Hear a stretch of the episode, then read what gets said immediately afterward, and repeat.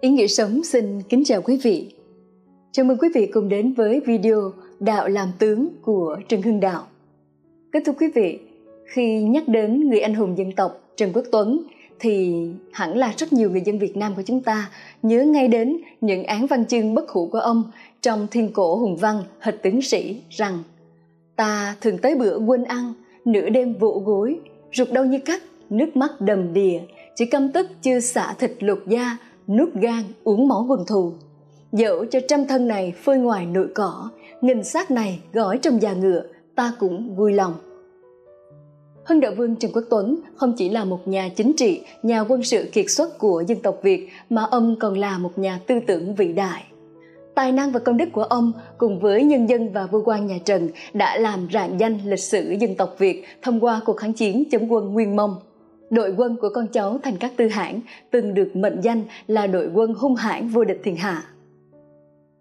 Trong khuôn khổ video ngày hôm nay, Ý nghĩa sống xin chia sẻ đến quý vị những điểm nổi bật trong quan điểm về đạo làm tướng của Hưng Đạo Vương Trần Quốc Tuấn, được đúc kết từ tri thức và kinh nghiệm của ông cũng như của dân tộc Việt thông qua những cuộc kháng chiến chống giặc ngoại xâm và những tinh túy được chắc lọc, được phát triển từ những tư tưởng quân sự kiệt xuất của nước ngoài. Nhân dịp Tết đến xuân về, ý nghĩa sống kính chúc quý vị và gia đình đón Tết an lành, đón xuân hạnh phúc và năm mới an khang thịnh vượng.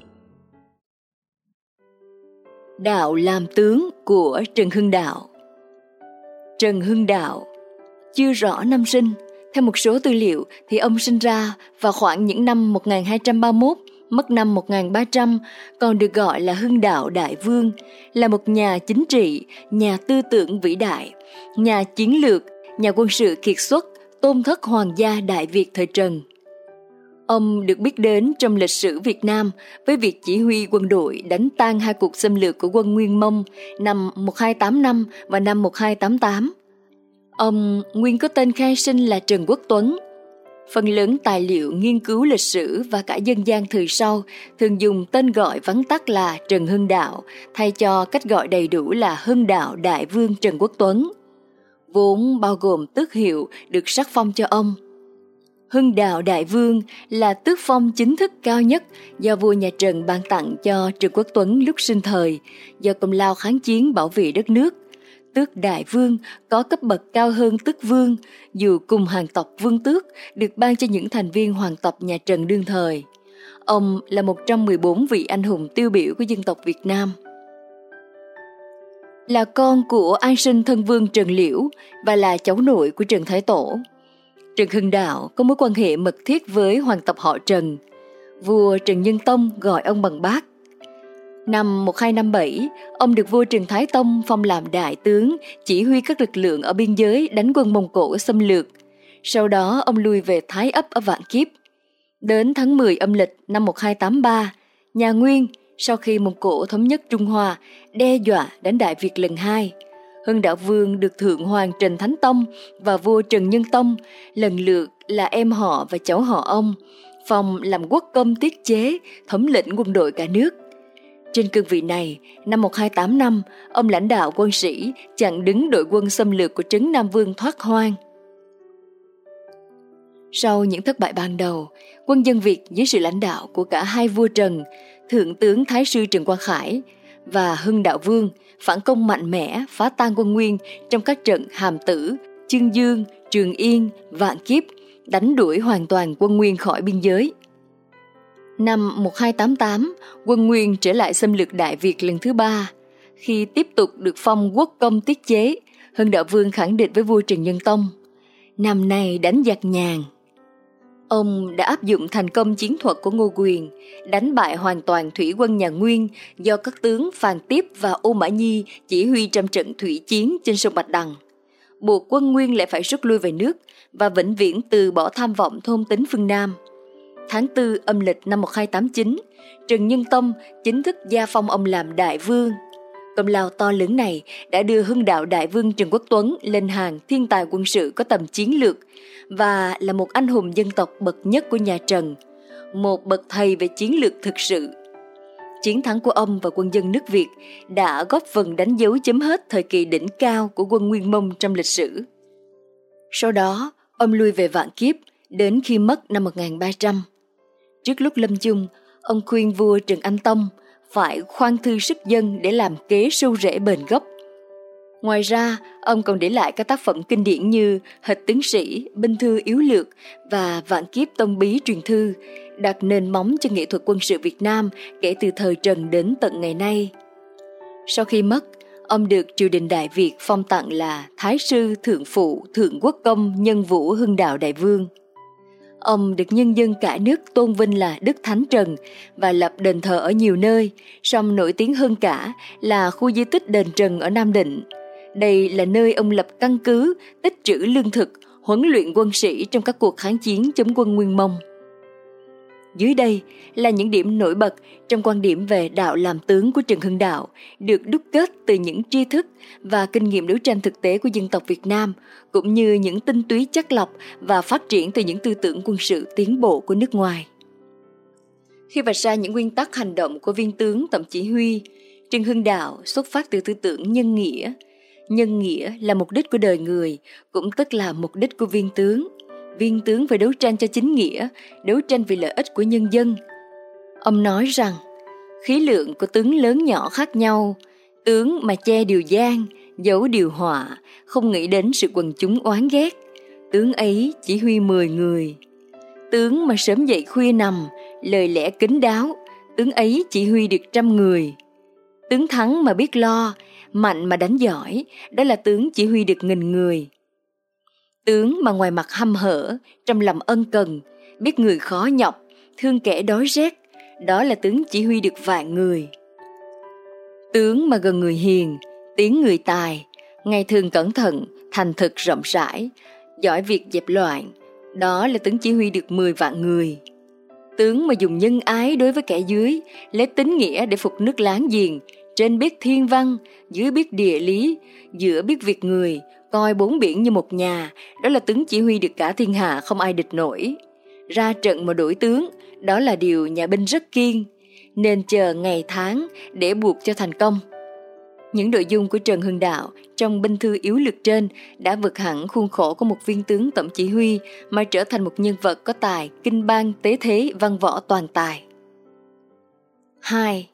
Thương người, dốc chí làm việc thì được sự yêu mến, nghe lời nói phải, xa kẻ dèm pha thì người xa đến với mình, đo tính trước sau rồi mới làm, đó là đề phòng khi có biến cố.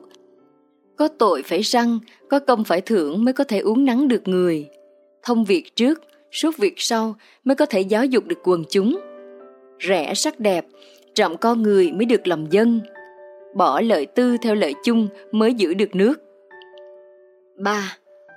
Trương Hưng Đạo thương yêu tướng sĩ, luôn luôn săn sóc đến đời sống của tướng sĩ. Trong hịch tướng sĩ, ông từng tuyên bố Các người ở cùng ta coi giữ binh quyền cũng đã lâu ngày.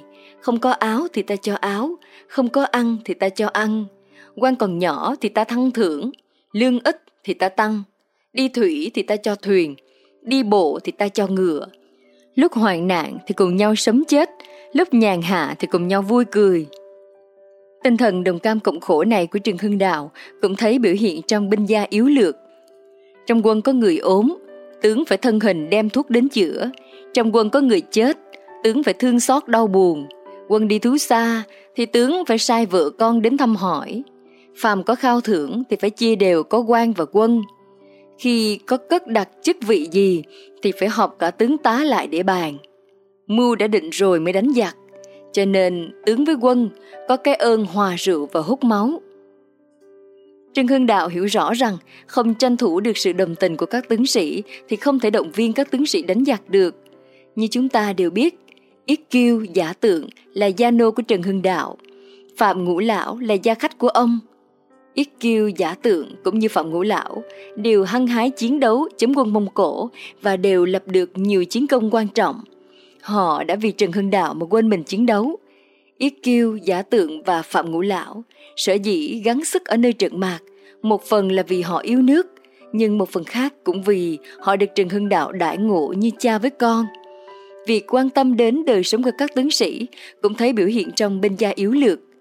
Cho nên, quân sĩ có cái vui mổ trâu nấu rượu, cái khí thế ném đá vượt rào. Họ yêu mến tướng như con em yêu mến cha anh, như chân tay giữ gìn đầu mắt, không ai có thể ngăn nổi họ. Nếu đối xử khắc khe làm cho họ đau khổ, bắt họ làm những công việc quá nặng nhọc, thì tiếng oán thù không sao cho hết.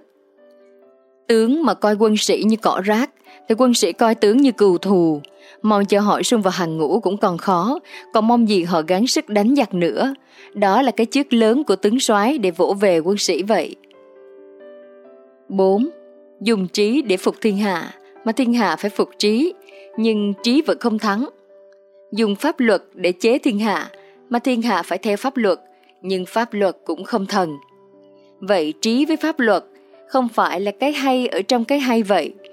Bậc thánh võ trị đời, đánh ở chỗ không có thành, công ở chỗ không có lũy, chiến ở chỗ không có trận, nhẹ nhàng như mưa rơi ở trên không, dựng nên cuộc đời vô sự.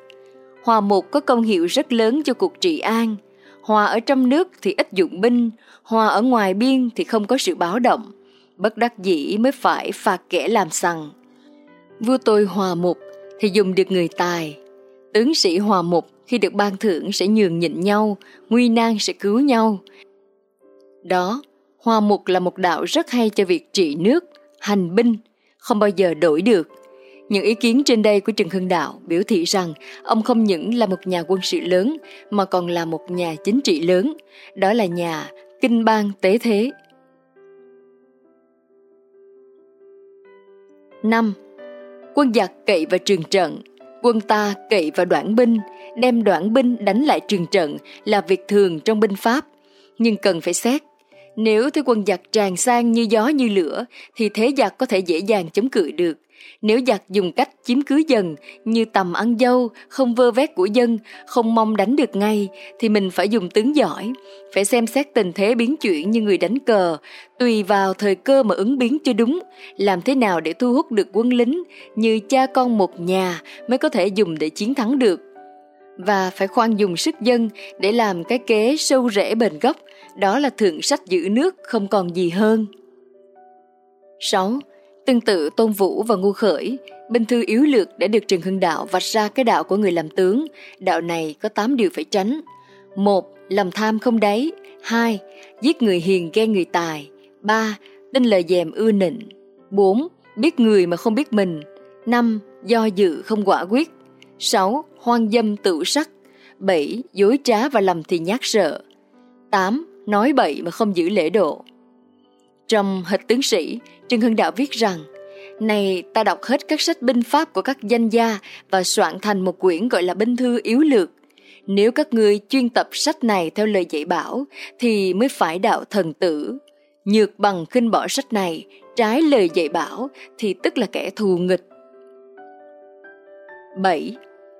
Biết mình biết người, trăm trận trăm thắng, nuôi khí dân, định chí quân, thế gọi là biết mình, xét rõ tình hình địch, thế gọi là biết người. Đó là ba điều thiết yếu, ba điều thiết yếu cũng như ba điều căn bản.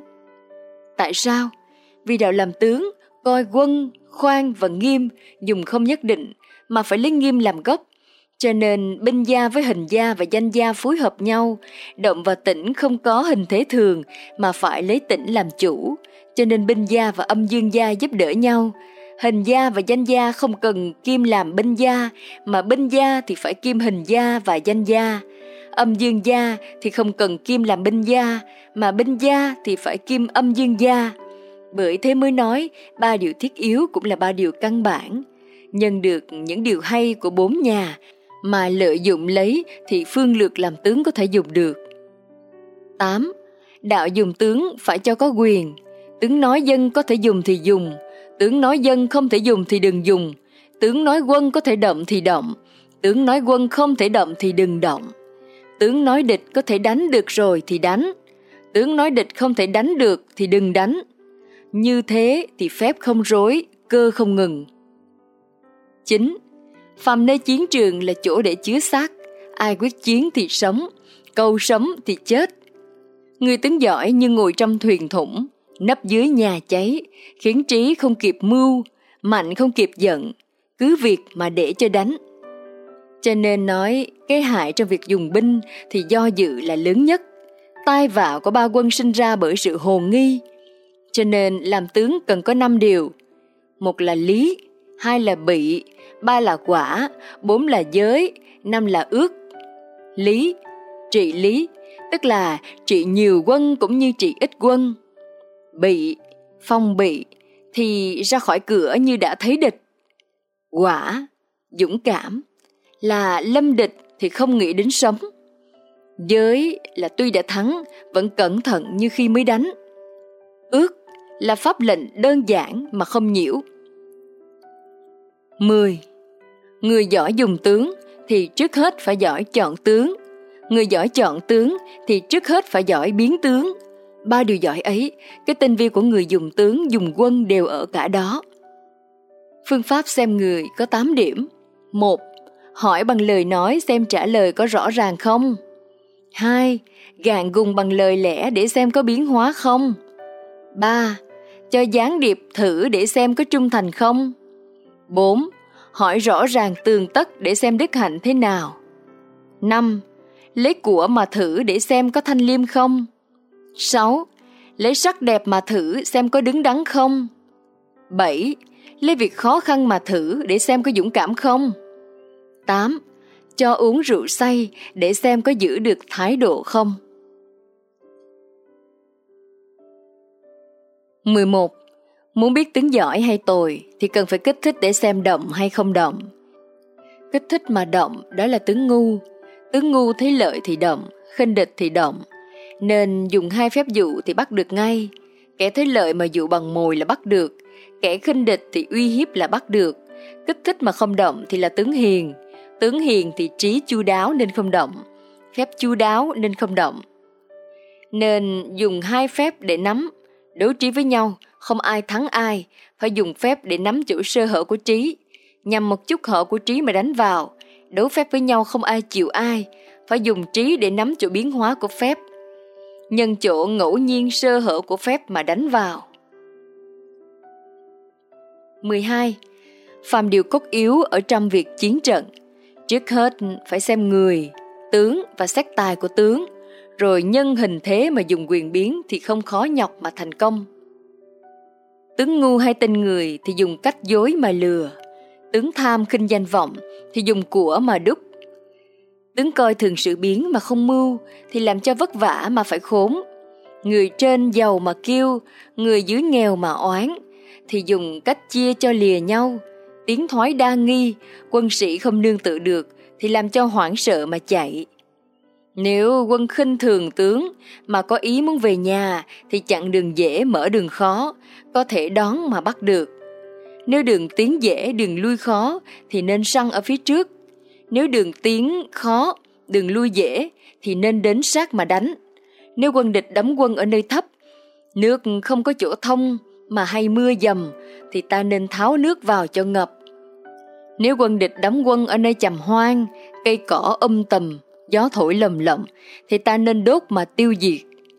Nếu quân địch đóng mãi ở một nơi, tướng sĩ trễ nải, quân không đề phòng, thì nên lẻn mà đánh úp. 13. Cách sử dụng người trí, người dũng, người tham, người ngu. Người trí thích dựng được công, người dũng ham đạt được chí, người tham chạy theo lợi, người ngu không nghĩ đến chết. Lấy chí tình mà dùng. Đó là điều nhiệm màu của nhà binh vậy. Làm tướng có trách nhiệm nguy là bởi trách nhiệm nặng thì nguy, cho nên tướng giỏi thì không cậy mạnh, không cậy thế, được yêu cũng không mừng, bị nhục cũng không sợ, thế lợi không tham, rượu ngon không đắm, đem mình hy sinh cho nước, chỉ có một lòng mà thôi. Có bốn điều muốn đó là một Đánh thì muốn dùng kỳ binh. Hai Mưu thì muốn làm bí mật. Ba Quân chúng thì muốn yên tĩnh. Bốn Lòng thì muốn chuyên nhất. Người tướng giỏi, cứng không thể bẻ được, mềm không thể uống được. Cho nên lấy yếu để chế mạnh, lấy mềm để chế cứng. Mềm cả, yếu cả thì thế phải kém. Cứng cả, mạnh cả thì thế phải mất. Không cứng không mềm, đó là đạo thường. Tướng không nên kêu, kêu thì thất lễ, thất lễ thì người ta lìa bỏ, người ta lìa bỏ thì quân chúng làm phản. Tướng không nên biến, biến thì không thưởng công, không thưởng công thì quân sĩ không chịu hy sinh, quân sĩ không chịu hy sinh thì quân không có công, quân không có công thì nước trống rỗng, nước trống rỗng thì giặc đến. Phạm cái nguồn để biến đổi quân kỳ, quân chính là ở chỗ đến việc thì không nói, dùng binh thì bí mật, cho nên việc thì nắm trước, động thì lặng im, dùng thì người ta không ngờ, mưu thì người ta không biết, và muốn thắng thì trước tỏ cho địch biết là ta yếu rồi mới đánh, cho nên quân ít mà công nhiều, chưa thấy thắng mà đã đánh, quân tuy nhiều cũng thua. Người đánh giỏi thì bình tĩnh mà không rối, thấy thắng thì đánh, thấy không thắng được thì dừng. 14. Có tướng dũng và tướng trí nên dùng thế nào cho phải? Rằng tướng dũng có thể giúp được việc đánh thành hãm trận. Nhưng liệu tính việc địch, chia đặt quân kỳ, lâm cờ ứng bích, nếu không có tướng trí thì không được, mà kẻ dũng thì thường kém kẻ mưu, cho nên đời xưa đăng đàn, đắp đài, đẩy xe, phải tìm tướng mưu trí để giúp cho kẻ có sức mạnh. Người làm tướng không nên lấy giỏi cung đao, cởi bắn làm tài, mà phải lấy thông suốt cổ kim làm giỏi.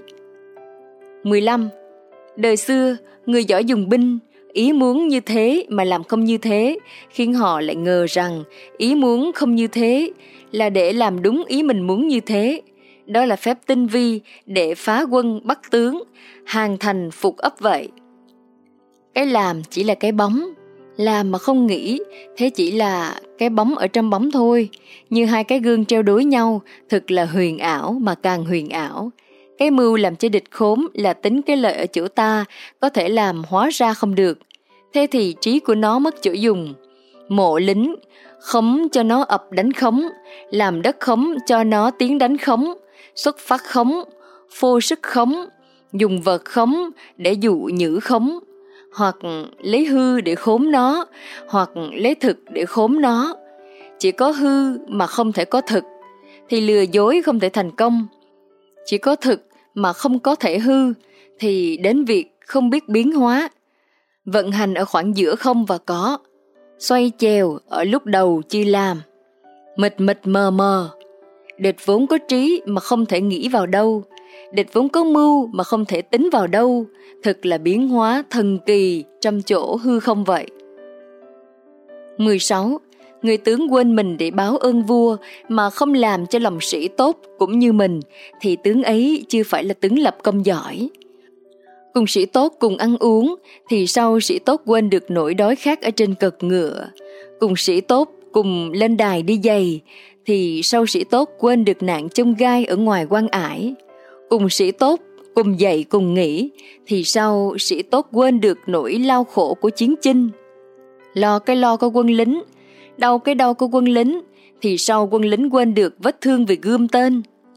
Việc đã quen mà tình lại chu đáo, nên lấy đánh giặc làm thiết yếu, lấy đâu chết làm phận sự, lấy sông pha tên đạn làm việc gốc, mà không biết mình đang ở vào chỗ gian nguy.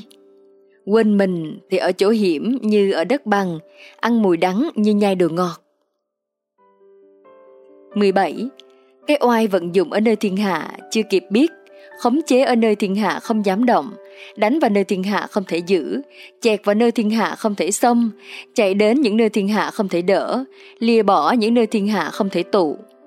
Cái oai vận dụng chưa dùng binh đao mà địch đã sợ trước rồi, đã dùng binh đao thì không ai địch nổi, một thời thì sợ người, nghìn năm thì sợ tinh thần.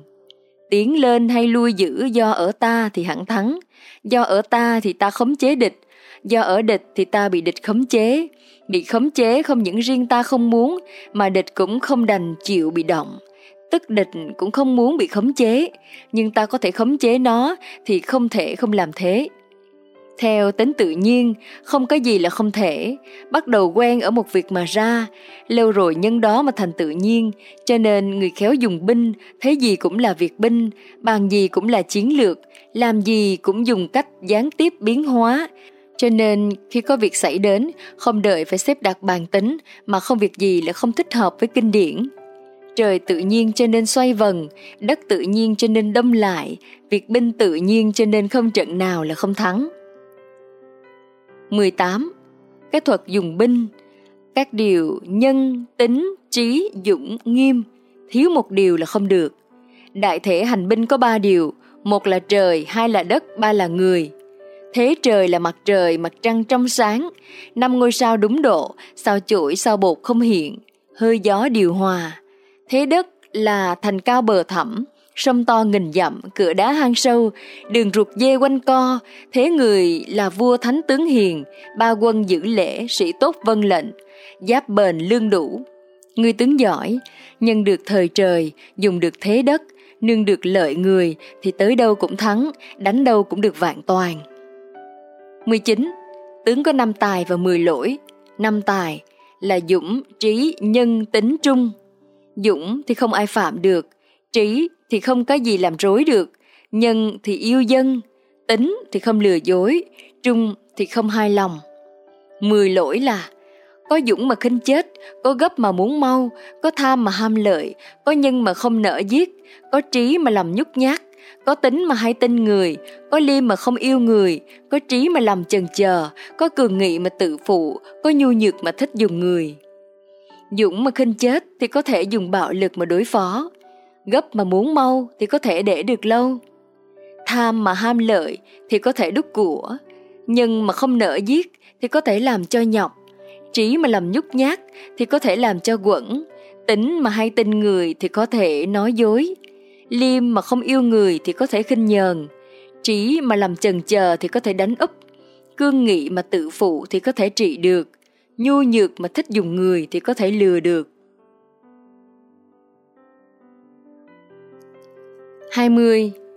Phàm trấm chiên là để làm uy cho tai, cờ xí là để làm uy cho mắt, cấm lệnh hình phạt là để làm uy cho lòng.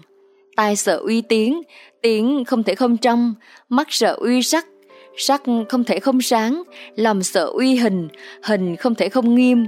Ba điều ấy không dựng lên được thì tuy có nước cũng phải thua địch. Cho nên nói rằng tướng phất cờ thì không ai là không theo, tướng chỉ cờ thì không ai là liều chết.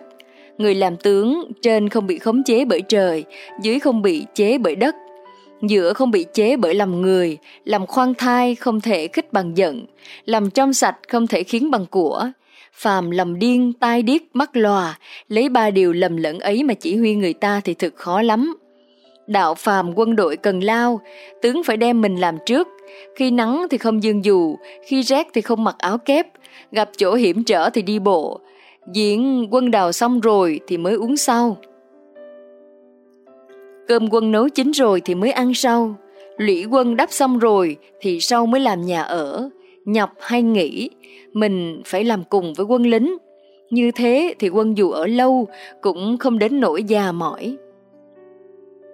20. khinh nhờn quân tử thì không thu phục được lòng người, khinh nhờn kẻ tiểu nhân thì không dùng hết được sức người. Mấu chốt việc hành binh, cốt nhất phải nắm được lòng người anh hùng, nghiêm sự thưởng phạt, tóm được đạo văn võ, gồm được thuật cứng mềm, trả những thuyết lễ nghĩa, trước trọng đức, rồi sau dùng sức lực. Tỉnh thì như cá lặng, động thì như rái chạy, làm vỡ chỗ liền, bẻ gãy chỗ mạnh.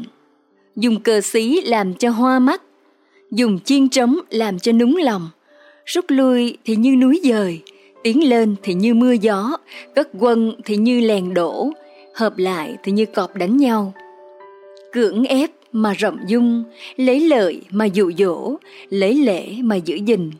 Nó kém thì khiến cho nó kêu, nó thân thì làm cho lìa, nó mạnh thì làm cho yếu.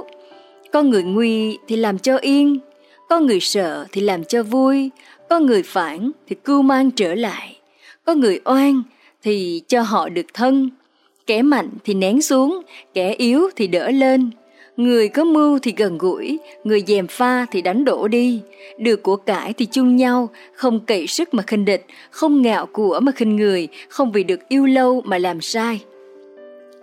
Tính trước rồi sau mới hành động, biết có thể thắng rồi sau mới chiến. Được ngọc lụa không để riêng mình dùng, được con trai con gái không để riêng mình sai khiến, như thế mà phát chính ra lệnh thì người ta nguyện chiến đấu ngay. Mũi gươm chưa dây máu mà địch tự thua vậy. Người làm tướng phải có lòng dạ, phải có tai mắt, phải có nanh vuốt. Không có lòng dạ thì như người đi đêm không có đuốc. Không có tai mắt thì như người ở trong xó tối. Không có nanh vuốt thì như người đói ăn phải vật độc. không trường hợp nào là không chết. Cho nên, người tướng giỏi phải có người nghe rộng biết nhiều để làm lòng dạ, người xét sâu kín đáo để làm tai mắt, người dũng cảm giỏi đánh để làm nanh vuốt. 22. Quân đi ra phải có luật, trái luật là giữ. Luật có 15 điều. Lo nghĩ có gián điệp để sáng tỏ, nói chuyện, lời nói phải cẩn thận. Dũng địch với mọi người mà không nao. Liêm thấy lợi thì nhớ nghĩa. Bình thưởng phạt công bằng. Nhẫn khéo nhịn trong sỉ nhục. Khoan hay dung nạp mọi người. Tính hay xem trọng lời hứa. Kính có lễ với người hiền tài minh không nghe lời dèm, cẩn không trái lễ, nhân khéo nuôi quân sĩ, trung đem mình hiến cho nước, phận biết thôi và đủ, mưu tự liệu về mình trước rồi sau mới liệu địch. hai ba Vả lấy nước binh làm gốc, binh lấy tướng làm gốc, quân lấy tướng làm chủ, cho nên muốn binh mạnh để chiến thắng thì cần ở sự dùng tướng được người, rồi sau mới có thể quy phục được thiên hạ và các rợ xung quanh. Đó là gốc lớn để trị nước. 24. Ở trong bốn cõi, những việc của trăm họ do tướng văn chịu trách nhiệm. Ở ngoài bốn cõi, những việc đối với nước địch do tướng võ chịu trách nhiệm. Tục ngữ nói, tướng võ tướng văn sáng suốt thì nhà nước không có việc binh. Khi mềm thì cứng, khi co thì duỗi, sáng mà có dũng, hùng mà có mưu, tròn mà hay chuyển, vòng mà biết mối, trí chùm khắp muôn vật, mà đạo đức cứu cả thiên hạ. Người có cả tám điều ấy thì đủ gọi là đại tướng, cho nên bảo rằng tướng là người giúp nước, giúp được chu đáo thì nước có thể mạnh, giúp mà sơ hở thì nước hẳn yếu. 25. Nếu muốn phong tướng, trước phải lấy tinh thần mà xét, nên chăng về bốn điều. Diện mạo, lời nói, cử động, việc làm. 26. Dùng tướng phải xem diện mạo, xét thần thái mà biết được lòng. Vua đối với tướng, chọn người hiền mà trao cho quyền bính. Cất lên mà không ngờ vực gì, thì tướng tất trong đáp ứng bằng ngay thẳng, ngoài phục vụ bằng thuận tòng. Đáp ứng bằng ngay thẳng thì luật quân nghiêm, phục vụ bằng thuận tòng thì tiết bề tôi vững. Cử tướng như thế mà ngăn giặc thì có lo gì phải chở xe xác về đâu. Quân được hay thua do ở người tướng, có phải bởi tướng làm nên đâu. Chỉ là do sự dùng của tướng mà thôi. Trí địch muôn người, không dùng được muôn người thì cũng như người ngu vậy. Dũng nhất ba quân, nếu không dùng được ba quân thì cũng như người nhát vậy. Người tướng giỏi đứng đắn mà hay biến hóa, cứng cáp mà hay thương người, nhân từ mà hay quyết đoán, dũng cảm mà tường tất, lấy sách lược mà chế ngự quan và quân. Nhà nước hành quân trao luật, cái quyền sinh sát do đại tướng làm chủ, làm lòng dạ của nước, nắm sinh mệnh của ba quân, có thể không thận trọng sự lựa chọn hay sao? 27. Tướng giỏi cầm quân, không vì quân ta nhiều mà kêu, không vì quân ta ít mà nản chí. Kể ra, mạnh không gì bằng hổ dữ, nhưng bắt lợn ở chuồng bị nhân dân đuổi thì cũng phải quặp đuôi mà chạy đi không dám nhìn lại. Như thế mới biết, lấy nghĩa thì có thể sai khiến người ta, tướng kiêu có thể đánh bại, làm tướng không nên cậy trí dũng mà kiêu với người. 28. 12 phép dạy xong tha thì quân yếu có thể làm cho mạnh, chức thấp có thể làm cho cao, phép tồi có thể làm tốt lại, dân xa có thể làm gần lại, người đâm có thể trị được, đất rộng có thể giữ được, xây nhà nước không ra khỏi thành, giải áo giáp không ra khỏi túi mà quy phục được thiên hạ vậy. Tất cả có 12 điều. một Liên hình, bắt có đội ngũ cùng giữ và phải tội cùng nhau.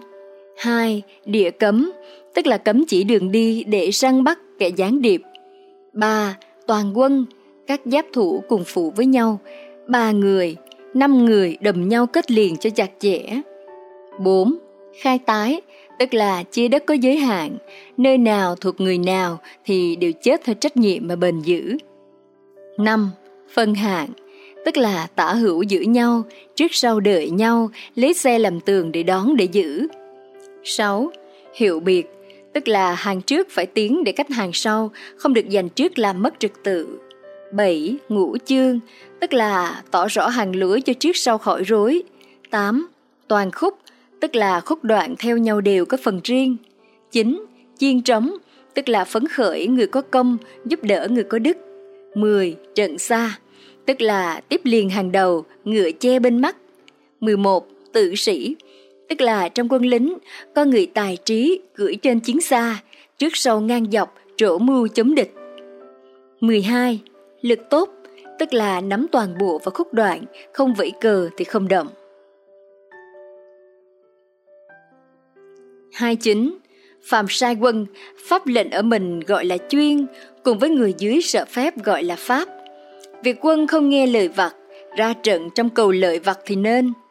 Làm việc tinh vi là đạo, kể ra tướng là chí, ba quân là khí, khí dễ động mà khó chế, do tướng chế mà trấn tĩnh thì sợ hãi có thể định, phản trắc có thể yên, trăm vạn quân có thể tiêu diệt được. Chỉ ngày thẳng mà mưu có một, khí phấn khởi mà dũng gấp đôi thì thắng. 30. Thấy địch yếu thì mình tiến, thấy địch mạnh thì mình dừng. Đừng lấy ba quân đâm đúc mà khinh địch, đừng lấy chịu mệnh làm trọng mà liều chết, đừng lấy mình làm quý mà rẻ người, đừng lấy ý kiến riêng mà trái quân chúng. Đừng xem lời biện thuyết là tất đúng. Quân sĩ chưa ngồi thì đừng ngồi, quân sĩ chưa ăn thì đừng ăn, nắng rét cùng chịu. Như thế thì quân sĩ hẳn hết lòng liều chết. 31. Việc của một người không tiết lộ cho hai người, việc làm ngày mai không tiết lộ hôm nay, suy xét cho kỹ càng, đừng để hở sợi tóc. Bí mật ở công việc, sợ tiết lộ ra lời nói, bí mật ở lời nói, sợ tiết lộ ra nét mặt. Bí mật ở nét mặt, sợ tiết lộ ở tinh thần, bí mật ở tinh thần, sợ tiết lộ trong mơ mộng. Có việc làm cần giấu đầu mối, có việc dùng phải cấm không nói, nhưng cũng có điều nên nói trước để tỏ lòng tin, giữ thành thực. Việc của người làm tướng lặng lẽ cho kính, ngay ngắn cho yên, có thể làm tối tai mắt của quân sĩ, khiến họ không biết, đổi việc làm, thay mưu kế, khiến người ta không biết, đổi chỗ ở, dời đường đi, khiến người ta không lo lắng. Đến kỳ giấy quân thì như lên cao mà bỏ thang đi. 32. Ban việc thì đời xưa không bằng đời nay, việc nhiều thì phép cũng nhiều. Thời đổi thì lý cũng đổi, cho nên người biết đọc binh thư xưa thấy chỗ không nên thì biết là câu nệ, thấy lời nói bậy thì biết là sai, thấy điều chưa đủ thì biết là thiếu. Xét chỗ huyền để tìm ra thực, thấy viễn vông phô trương thì phải gạt đi, thành bị cướp thì phải làm thế nào để thoát. Thế kiên mà có khi cứ làm, thế răng mà vẫn ra quân, xét chỗ hở mà tìm chỗ khích, do chỗ lệch mà đến chỗ toàn. Lật chính thay kỹ, hóa cơ làm biến, người ta câu nệ ở phép mà ta thì làm ra phép. Người khéo dùng phép thì lấy thần trí mà xem phép.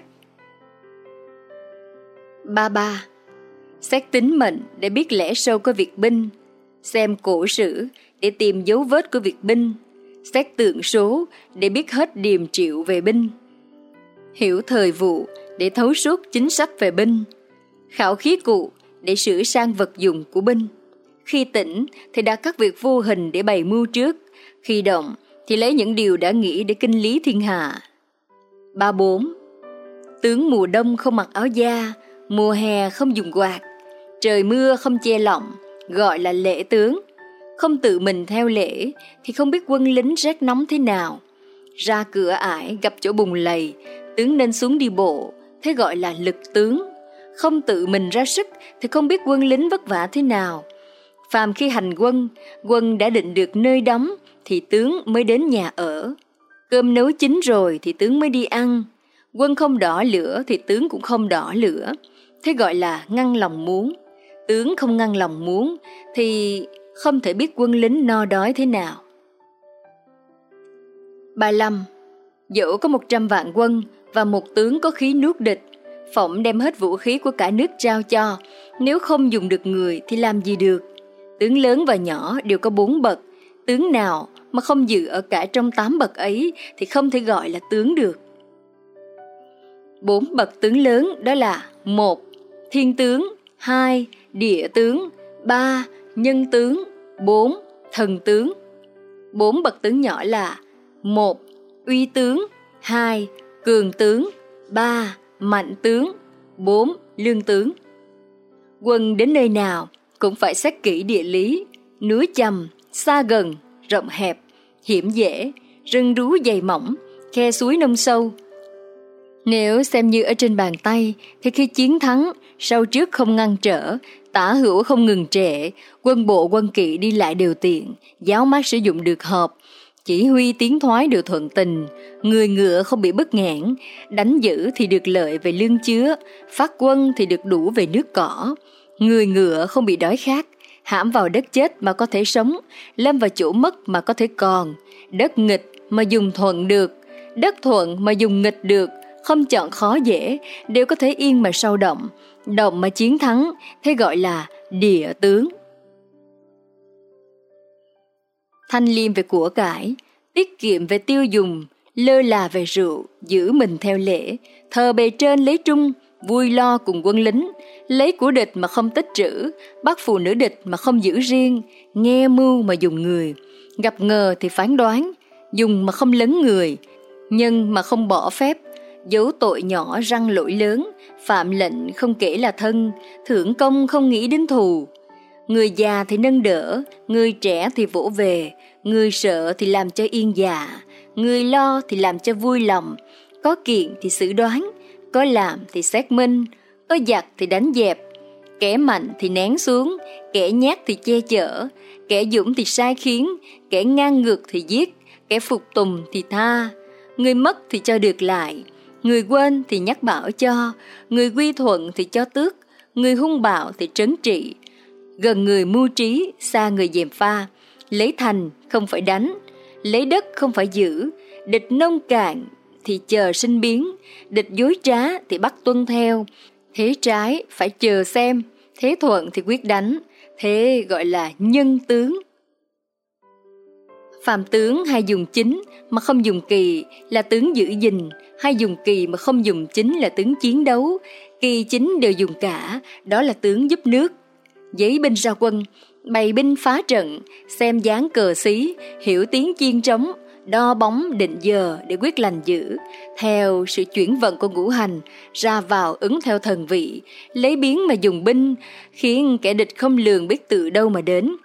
Lấy thần mà dùng binh, khiến quân ta không biết ta làm gì. Động mà có mực, tĩnh có phương, được thua ở trong tay, thấy trước mà sẽ được lòng của trời đất quỷ thần để yên lòng quân chúng. Đó gọi là thiên tướng. Lấy thiên tướng làm ngoài, lấy địa tướng làm trong, lấy nhân tướng ở giữa, gồm cả sở trường có ba tướng thì gọi là thần tướng. Trong khi hành quân, không nệ thiên thời, không nệ địa lợi, dùng người không kỳ gan hay nhát, nghe có địch thì đi ngay mà không lo ngờ, kẻ nào phạm lệnh thì không kể tội lớn hay nhỏ, buộc ngay vào hình pháp, nghe tiếng là phải sợ, chống lại là phải đánh, thế gọi là cường tướng.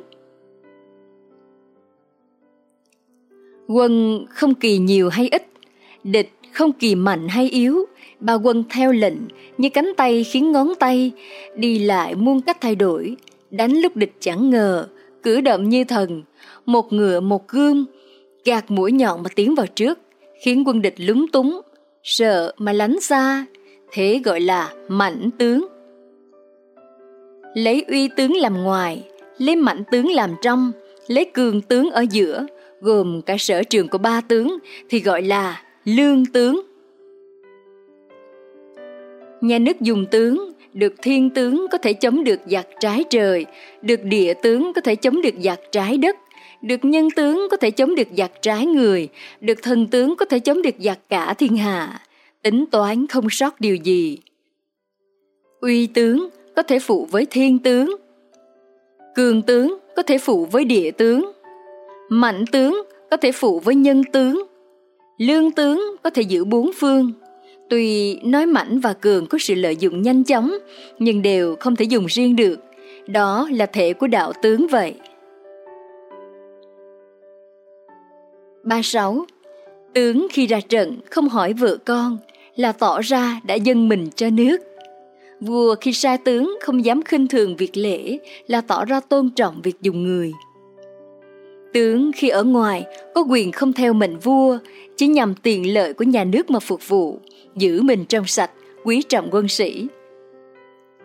Cho nên tướng mà cự lời can ngăn thì người anh hùng trở về nhà. Không theo trước hay thì kẻ mưu sĩ cũng bỏ đi. Coi thiện ác ngang nhau thì hiền ngu lẫn lộn, thưởng phạt rối loạn thì kỹ cương tan tành. Mừng nhiều thì không có quy, giận nhiều thì lòng người lìa, nói năng nhiều thì cơ lộ, ham thích nhiều thì trí lầm, rộng rãi thì quân trễ nải, bạo ngược thì quân oán hờn. 37. Tướng tự chuyên thì người dưới đổ lỗi cho. Tướng tự khen mình thì người dưới không chịu lập công. Tướng nghe lời dèm pha thì người ngay bỏ đi. Tướng ăn của đút lót thì quân lính gian tham. Tướng ham việc trong buồn thì quân lính dâm đảng. Không tham tài mê sắc thì giữ được mình trong sạch. Biết lánh hiềm xa ngờ thì uy tín được tăng thêm. Tính kỹ lo xa cho nên không hỏng việc. Theo thời thuận biến cho nên lập được công. Thương yêu người dốc lòng làm cho nên được yêu mến. Nghe lời phải xa kẻ dèm pha. Tính trước rồi sau mới làm, đề phòng biến cố. Trước có tính rồi mới nói cho nên thu phục được người dưới. Tội thì trị, công thì thưởng, cho nên uống nắng được người. Xem gương việc xưa sáng suốt, việc nay cho nên soi sáng được quân chúng. Nhũng nhặn trọng người nên được lòng người, bỏ tư theo công nên giữ được nước. 38. Tinh thần cho ngay thẳng, hình thể cho đoan trang, động phải như gió, đứng phải như núi, chiến đấu phải như sấm sét, cơ mưu phải như quỷ thần, lo nghĩ phải thấu như ánh sáng, mệnh lệnh phải nghiêm như sương tuyết. Có được như thế mới có thể đương được mệnh lớn của nhà nước.